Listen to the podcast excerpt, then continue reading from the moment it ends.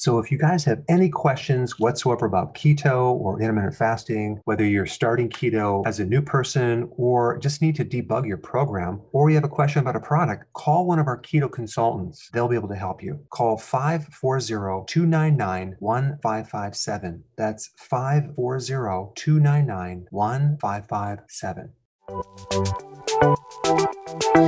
Welcome to the Dr. Berg's Healthy Keto and Intermittent Fasting Podcast, where Dr. Berg takes you on the journey for the truth about getting healthy and losing healthy weight.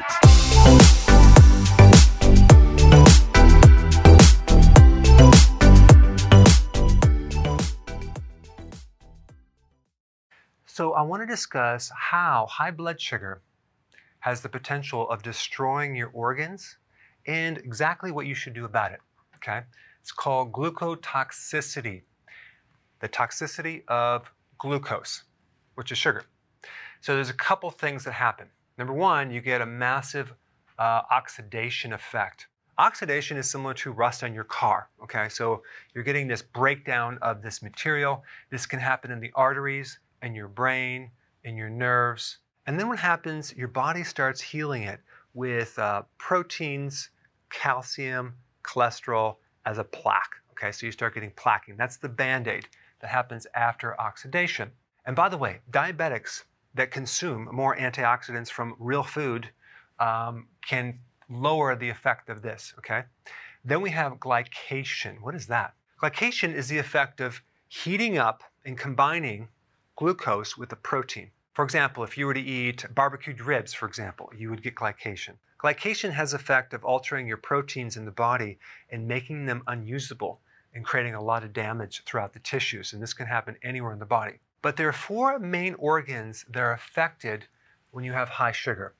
Number one is the kidney. Sugar is very damaging to the kidney. Eventually, the person ends up on dialysis because it will literally destroy the kidney. When you have glucose in the urine, for example, because you have so much sugar coming out, your body is trying to get rid of it as a toxic material. But all that glucose is basically destroying the, the filter. The kidney is the filter that filters blood and it ends up as urine.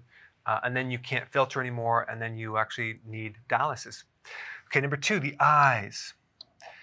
Uh, number one, it'll affect the tiny blood vessels in the back of the eye that feed the retina, okay, which is a nerve that goes right into your brain. So the retina, it has optical tissue, and it's an extension of your brain sticking out there. And there's all these little blood vessels that it needs to feed that nerve tissue. Well, high sugar destroys the blood vessels, which then destroy the nerves. And that's why the end product of having diabetes, you end up going blind. Okay, so it affects the retina. It affects the pressure in the eye as glaucoma. It affects the lens as cataracts. And maybe you have personal experience when your blood sugars are even low because the insulin is high, pushing them down.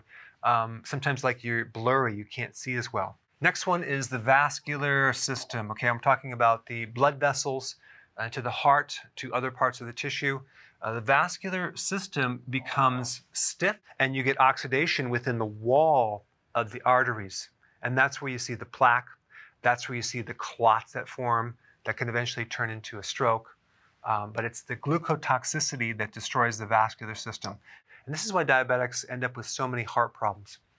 Um, so we have the effect of the arteries directly, we have the muscle, and we also have the electrical system the heart, so they have arrhythmias. Okay, next one is the nerves, okay, and the brain. I'm considering this as one, but the nerves are affected. Primarily the blood vessels or the capillaries that feed the nerves, okay, starting off in the peripheral nerves in your fingertips and your toes, okay, on the bottom of the feet. You'll start feeling tingling, numbness, burning, um, maybe just pain, and then just complete, you can't feel it anymore. Uh, what's happening is you're destroying the nerves. The remedy for that is vitamin B1 in the form of a fat soluble B1. It's called benfotiamine. If you have peripheral neuropathy, if you take that, you can reverse that effect. And the reason for that is that we're, we're dealing with oxidation. And vitamin B1 is like an antioxidant, so it can protect the complications from the high sugar. It can affect the autonomic nervous system and create a condition called gastroparesis, which is basically you eat food and it, it doesn't digest that fast. It's very slow going through the digestive tract. And also the valves on top of the stomach and even the bottom of the stomach is controlled by the autonomic nervous system. Okay, that's part of the nervous system that can get destroyed. Then we have this thing called the brain gets destroyed. The vascular system that goes in the brain, the oxygen shuts down. Your brain actually shrinks when you have high sugar. You destroy the neurons. It's called diabetes type 3. And then there goes the memory, there goes the learning, there goes the cognition. But it's really the toxic effect of this glucose that actually starts the whole cycle. All right, now, you have diabetes, right? Okay. Well, you just don't wake up one day and get diabetes. You have prediabetes before that. And at prediabetes, you have uh, roughly uh, fasting sugar is between 100 and 125. Okay? And then when it gets above that, 126 or greater on two different tests, you're considered a diabetic. Okay? So diabetes is too much sugar or it's hyperglycemia. All right? So then you take medication. The question you have to ask yourself is what is the medication doing with that high sugar? Is it making it evaporate? No, it's cramming it from the blood into some other place. Okay? So it's going to be storing it as fat around the organs. So really, we're just taking one problem and putting the problem somewhere else. It doesn't solve any problem. This is why you have to keep taking the medication over and over and over again. Um, but what happens before the prediabetes? That's the big question. Okay, because sometimes when you go to your doctor, they'll test your sugars. And they say, well, you're pre-diabetic. You might want to watch your weight, right? Um, go to a dietitian, and then we'll check you in six months. Okay, come back six months later, might be fine. Good. Come back in a year. Come back later, and oh, yep, you're officially diabetic. We're going to put you on medication. Okay. But this whole thing can be prevented because there's something that occurs before even the prediabetes, okay? Because it takes like 10 years for this to happen. There's high insulin, okay? Hyperinsulinemia, that's what it's called. They never test your fasting insulin, only the fasting glucose. Big, huge mistake. I'm going to show you something. This is very interesting. I'll put this article down below. A high fasting plasma insulin concentration, basically high blood fasting insulin, predicts type 2 diabetes independent of insulin resistance, evidence for a pathogenic role in relative hyperinsulinemia. Okay, what does all that mean? It means that high insulin can predict diabetes, okay? In order to prevent diabetes, you need to know what happens before diabetes, okay? All right, so what do we do next, okay? Well, we go to the expert. We go to Google, okay, Dr. Google, and we type in hyperinsulinemia, and on the wiki page, you'll see some data on this right here, okay? And I'm gonna go directly down to the causes, and this is what they say. Four things. I'm glad they narrowed it down. Uh, neoplasm, that's a tumor. Uh, pancreatic cancer, all right, polycystic ovarian syndrome, and trans fats. Okay, now what are they missing? A high carbohydrate diet, okay? Because insulin responds to glucose, all right? That's what it does. What happens, you eat a high carbohydrate diet, insulin gets triggered, and it pushes the blood sugars down. That's the mechanism. So the high carbohydrate diet is what's really behind this, but they don't mention it. Anytime you try to solve a problem and you're operating off of missing information, especially something like that, you are not going to be able to solve this problem. High insulin comes before hyperglycemia. So what happens is you have high sugar, okay? The body's going to then uh, start protecting the cells by creating something called insulin resistance. The high insulin is keeping the sugar in check for many years.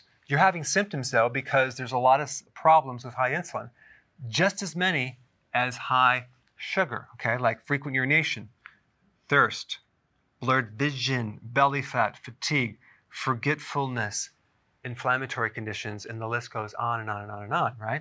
So then you develop insulin resistance sooner or later. And now what happens, your insulin goes down a little bit in the blood, okay? It's going up in other parts of the tissue to compensate, but in the blood it goes down, and then the sugar starts going up because you don't have enough insulin to push it down.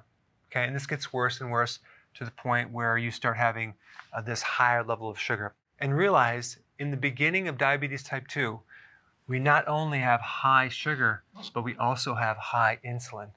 And so medically, their goal is to lower the blood sugar, but they're not focused on the insulin because that would mean acknowledging that high carbohydrate diets are behind this. But that's just one huge connection they don't want to validate, okay? They don't want to acknowledge.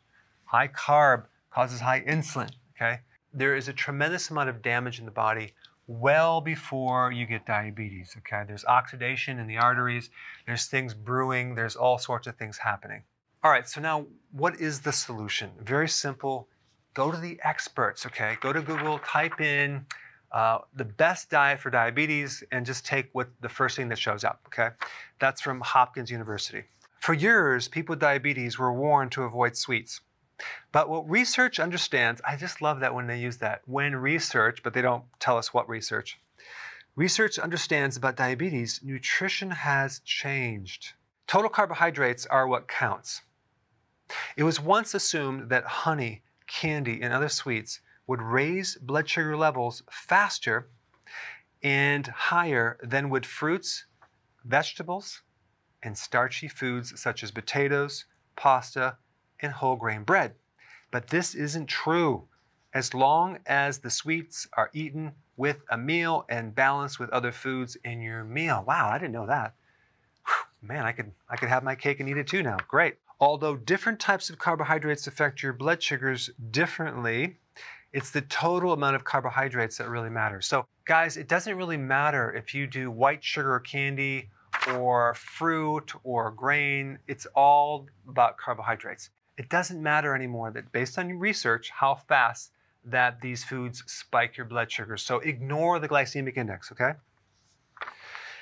Have your cake and eat it too. Sweets count as carbohydrates in your meal. The trick is substituting small portions of sweets for other carbohydrates such as bread, tortillas, rice, crackers, cereal, fruit, juice, milk, yogurt, and potatoes in your meals. All right, so now that you know that, just realize I have a very dry sense of humor. I'm being very sarcastic.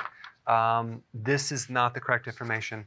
I put a link down below if you're new to my channel of how to do healthy keto intermittent fasting. You need to go on a low carbohydrate diet, but you also have to be aware of the toxicity of glucose to various tissues of your body. And thank you so much for watching. Hey, if you're liking this content, please subscribe now, and I will actually keep you updated on future videos. Hey guys, I just want to let you know I have my new keto course just came out. It's a mini course. It covers all the basics and how to do it correctly.